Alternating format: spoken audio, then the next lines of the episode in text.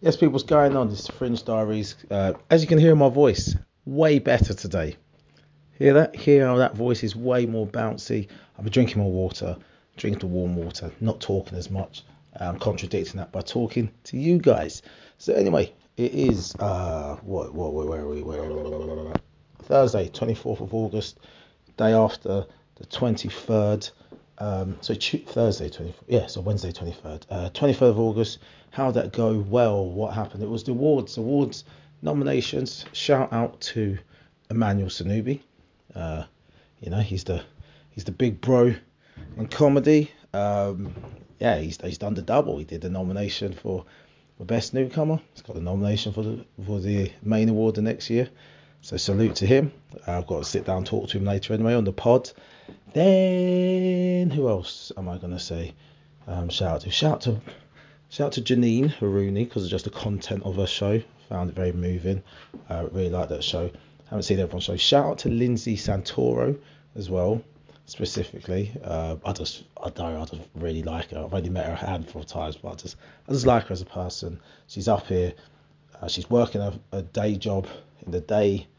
She's got a kid up here, a husband up here it's it's flipping mental. So shout out to Lindsey, and uh, as she's been nominated for best newcomer, and also shout out to Paddy Youngs as well. He doesn't really know me, I don't know him. Um, I just remember being at the Pleasance uh, th- theatre showcasing, and he really didn't want there to even be awards.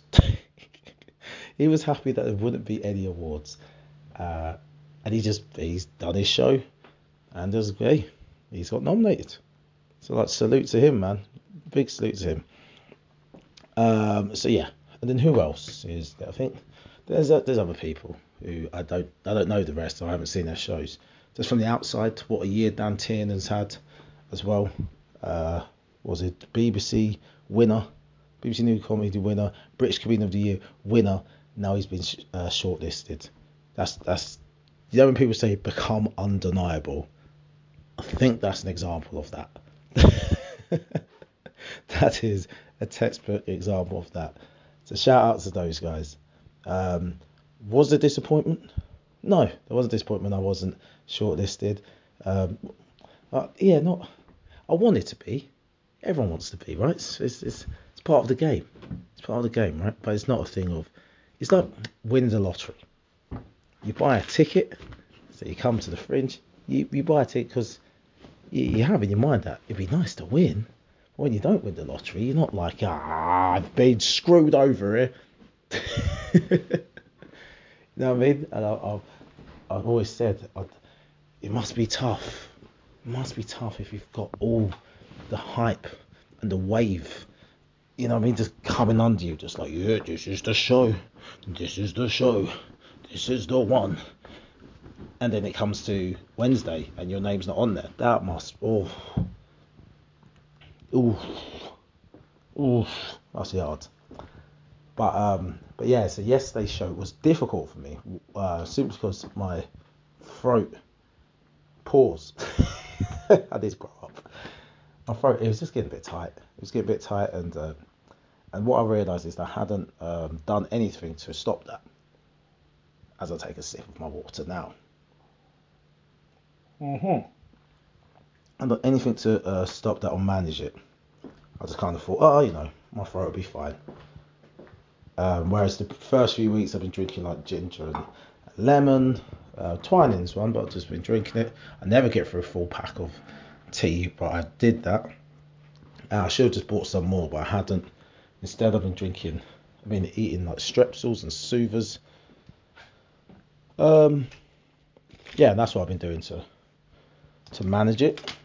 Uh, but yesterday I didn't really do much of that. So by the time I got into the show, about three minutes in, I was like, oh my god, I can't, I can't do stuff with my voice. I didn't realize the things I do with my voice to make a joke funny or work. I just do silly little things with my voice that um, that I took for granted. So now when I was there, trying to just you know do my thing. Found it very hard to do. So I've been taking care of my voice more now. So I've got got soothers, got strepsils. We're all we're all purple pilled up. Shout out to Nabil Abdulrashid. Went to see his show, really good. Went to also see. Um, I'll never remember this guy's name. It's a, uh, David William Bryan, who um, is a one-man theatre production where he uh, he's retelling the story of his great uncle who fought in World War Two. And um, yeah, just a really good story. It's really, really nice story. I, I, have no interest in World War Two, so to sit through this and enjoy it, testament to the quality of the show. As I did, but today I'm, I'm in really good mood. Um, to take on the challenge of the rest of the fringe. I mean, I am hoping, I'm really, really hoping that ticket sales pick up for this weekend. I mean, I know people buy stuff on the day. Everyone keeps reminding me that people buy stuff on the day. But listen, guys, not one weekend have I started, not one weekday have I started on numbers as low as this coming weekend. All right. Now, for example, today I'll be starting on 14 tickets. Midweek, 14 tickets. That's what I'll be starting on. Um, and uh, this weekend, I'll be starting on six. That's for both days. Four on Saturday, two on Sunday. So, you know what I mean? It's uh yeah. It's a lot. It's a lot, a lot, a lot, a lot. So wait a minute, I've been tagged in a post by the comedy club. What what is this?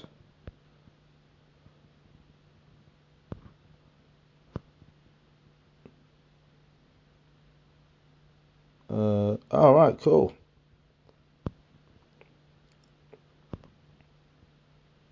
Okay, cool. I, I, I was uh, I'm in the top three highest attendances for the West End Comedy Club.